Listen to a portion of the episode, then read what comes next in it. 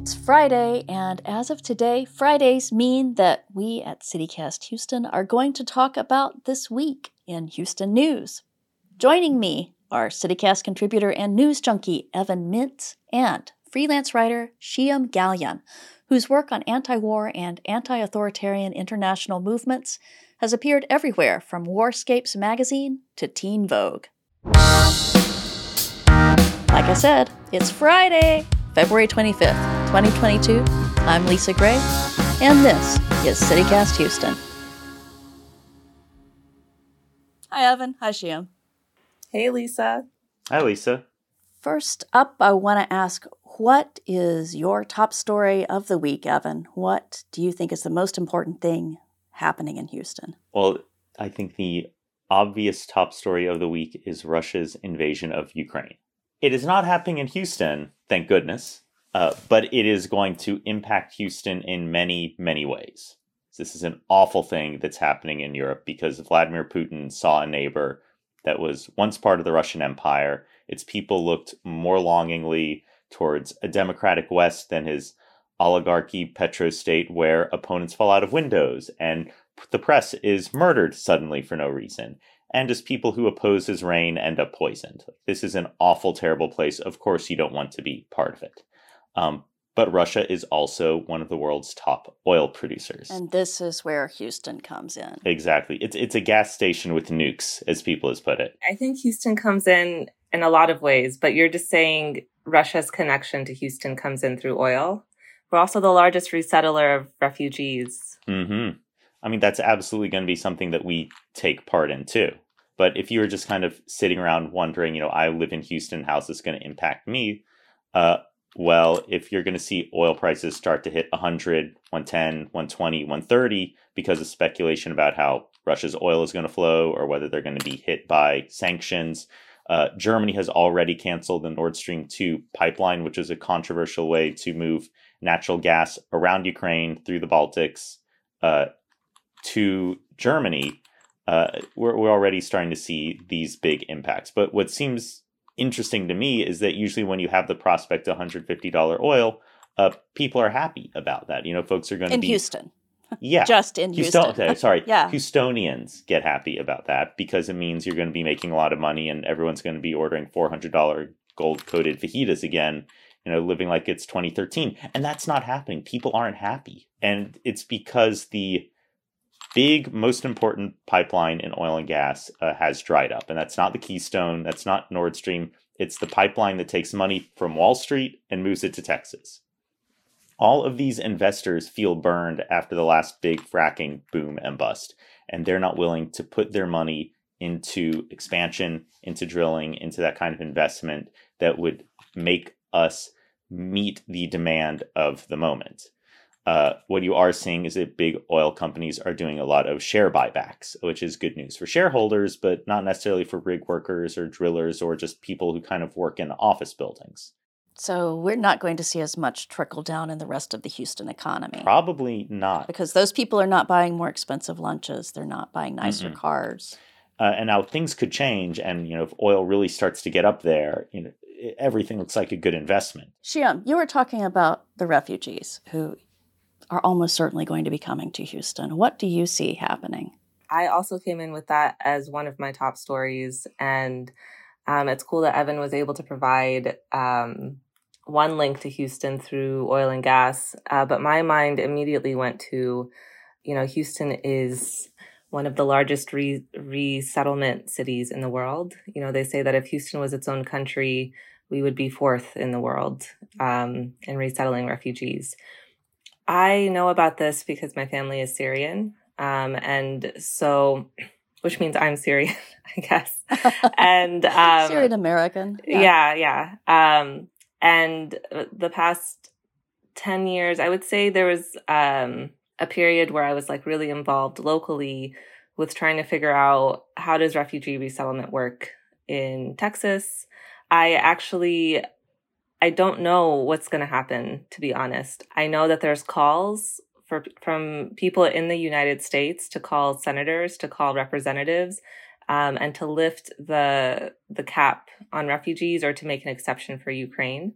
There's there's like a quota in how much the U.S. resettles, and so what I've seen people asking for is um, kind of like a mobilization. Uh, you know, call your representatives. Let's at least make it easy for people to come here to escape, you know, this militarized invasion, this this attack. One talking point that I've noticed, or like one kind of dynamic, is um, Russia saying like, "Oh, we're we're here defending like the sovereignty of these areas," um, and people across different areas of the spectrum kind of believing in that. Yeah. Um, and I uh, I lump that into actually disinformation in the same way that we have vaccine disinformation. You know, these borders are man made; they're artificial, and the like the people who have been on the receiving end of colonial and imperial wars who have had their borders drawn for them know this. So, for peace loving people, people who are interested in justice and stability, kind of take notice like, w- was there a grassroots movement? Was there like referendums? You know, what were the things that kind of pointed to sovereignty? And I say that because in Syria, we did have that push for sovereignty. And, um, you know, people kind of came in and they said, well, actually, we need to defend Syria's, the, the like autocratic fascist re- regime of Bashar al-Assad's sovereignty to his own state. So, so like pay attention to how sovereignty is used and understand, don't get frustrated, kind of treat it the same way as you might treat vaccine disinformation.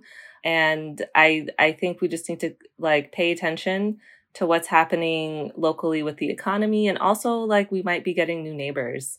So to pay attention mm-hmm. to the refugee agencies. There's, I think, Refugee Services of Texas, the YMCA does resettlement here. Keep an eye out for that. Next up, I want to ask which story each of you thinks did not get enough play this week. Evan, what is what is on your mind? What should we have heard more about? it isn't just a story, but like a full on political dynamic that was brought to my attention this week. The next door Twitter divide in local media and politics. and, and, and, once okay. you see it, you can't unsee it. Uh, but this was uh, brought up in the context of the 11th Street bike lane proposal. Uh, the idea is right now it's it's a four lane road. The idea is to add more lanes to it for bikes. It'll be two extra bike lanes, a turn lane in the middle, and one car lane in each direction. Okay, and this is a road that goes through the Heights, which is very active in both. Mm-hmm. And so it's a walkable, reasonably dense neighborhood with a mix of homes and businesses. Like this makes perfect sense. In the Twitter world of urbanists, this makes perfect sense. Uh, the the four lane road as it exists now only really provides a benefit during one hour a day worth of rush hour. The rest of the time, it's wasted land, wasted utility, adding bike paths, mm-hmm. making this better for everyone, no matter whether in your car or not, will make the streets safer and more usable. Uh, it, it's a wonderful idea. But in the next door world, yeah. this is awful. Nobody bikes. Yeah. This will ruin businesses. It'll make traffic worse. and even Buchanan's, uh-huh. even my wonderful Buchanan's gardening store is against it, and they actually hosted an anti bike lane gathering this week. Is just a, a, shot to my soul. Oh, because nobody goes to buy a tree or a yard full of plants on their bike. I mean, you can. P- people were posting pictures of themselves on their cargo bikes yeah. Hauling away trees to show that yes, they do this. Shiyam, what about you? What story do you think should have gotten more attention? Man, I'm so excited to talk about this because for me, the underhyped story this week is also the story that brought me the most joy. Oh, um, okay. Which is the Northeast Action Collective had a rally in front of the city of Houston. Um, and they're a grassroots community like um, group. They're also, I think, an umbrella coalition um, that's fighting for better drainage um, in certain neighborhoods in Houston. How how does this bring you joy? yeah, so I uh, worked for ten ish years in the nonprofit space, and this was one of the most well organized, creative. Uh, I felt like it was a very powerful event. This was this is a very important issue, especially as we know, like Houston is one of the frontline cities that's going to be continuing to see the effects of our changing climate um, locally. And then these neighborhoods, um, the, I actually they it's so well organized. I have this like information packet with me, complete yeah. with pictures, maps. And these neighborhoods, these are like minority, underrepresented underrepresented in the political system neighborhoods. They are mainly Northeast Houston. They're mainly Northeast. But I'm looking at there's this group represented the Northeast ones, but there are some um, in other areas. They like have these maps that show it, uh-huh. and they show how they show how like there's apparently like a tax on drainage, and then they show like where's the drainage funding being spent who lives in those areas. So the areas that have a high density of African American populations are getting less money spent on drainage. And then they also show a map of social vulnerability. Um, and that lines up also with the neighborhoods that are getting the least money spent on them. And they're also uh, majority Black and Indigenous and people of color neighborhoods. And when I was telling my dad this, because he's on the board, the levy board for Sugarland, and so I was like, Dad, we need to talk about this. And he was like, um, he was like, you know, Shiyam, uh, Harvey was like a once in a 500 years like event. And I said, no, dad, these places are flooding even when it's a normal rain, even when the rain is not being named. It's, it's just a nameless rain. Uh, these streets are being flooded. Yeah. They did a skit in front of City Hall and that's what I thought was really creative because I find that with social change, it's hard, to, sometimes hard for the audience to imagine what what needs to happen. A skit. Are we, we're talking about like a Saturday night sort of. They they got up. What about drainage? How do you do that? Well, well, well. It's uh, everything starts with yeah. um, the, the actions of people who like are able to push the levers. They were pretending to be someone in office who would need to be making decisions and they got up and introduced themselves and they said, Hey, I'm going to fix 311. I know you guys are calling 311 to get the drains cleaned and it's not happening. So I'm going to fix it and kind of helping people imagine how this, you know, this issue can be solved. Yeah. All right, Evan, what is your moment of joy this week? My moment of joy, and I'm going to go with a bit of a cliche, are the James Beard Awards for Houston restaurants. All right. What about it? Uh, that I love it. I love seeing all these restaurants get national attention. Uh, it gives me a list of places I need to go, and also makes me feel like I was in the know for having gone to these some of these places before they got their awards. Okay, and just to back up, there is a long list of Houston restaurants that are up for national awards, in addition to the Texas Chef mm-hmm. Award, right? Well, you've got uh, Best Restaurateur. That's uh, Chris Williams at Lucille's. You've got outstanding pastry chef is Ruben Ortega at Xochi. You've got outstanding hospitality at Hugo's. You've got outstanding bar program at Julep. And then you've got those best chef Texas. You've got Aaron Bludorn at mm-hmm. Bludorn's. You've got Sylvia Casares at Sylvia's uh-huh. Enchilada Kitchen. I want to give her a special shout out because uh, her son, Nick, is my dear friend. And because she is the queen of Houston enchiladas. That makes him the crown prince of Houston enchiladas. Oh, Evan. Evan. All right, go on.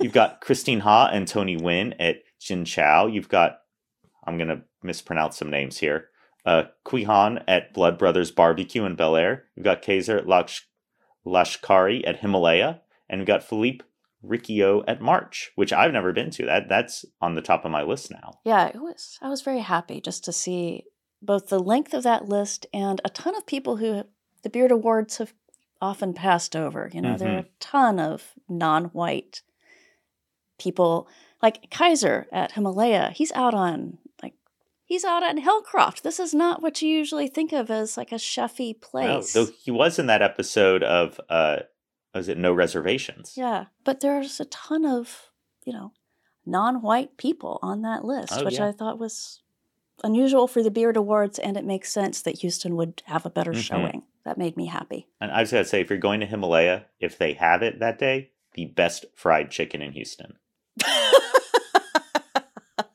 oh, that's a serious claim. Mm-hmm. Shiyam, is there anything else that's making you happy right now?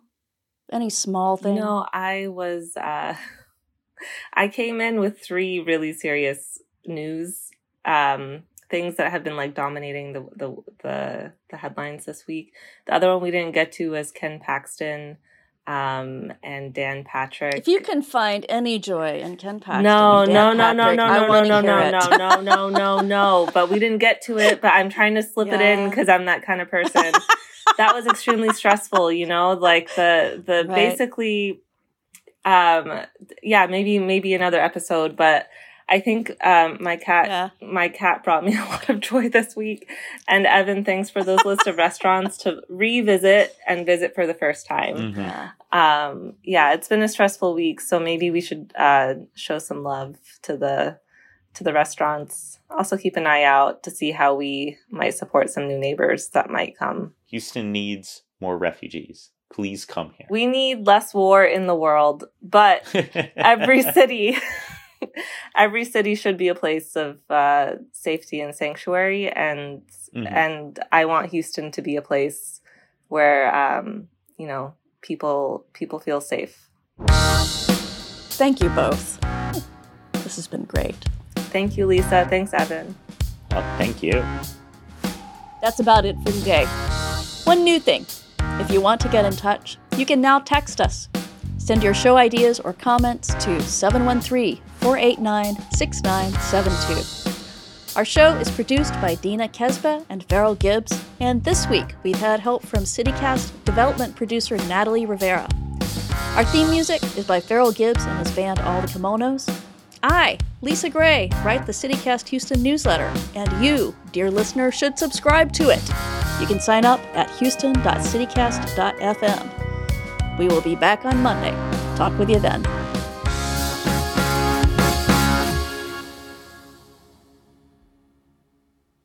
What our music sounds like? bum, bum, bum. Okay.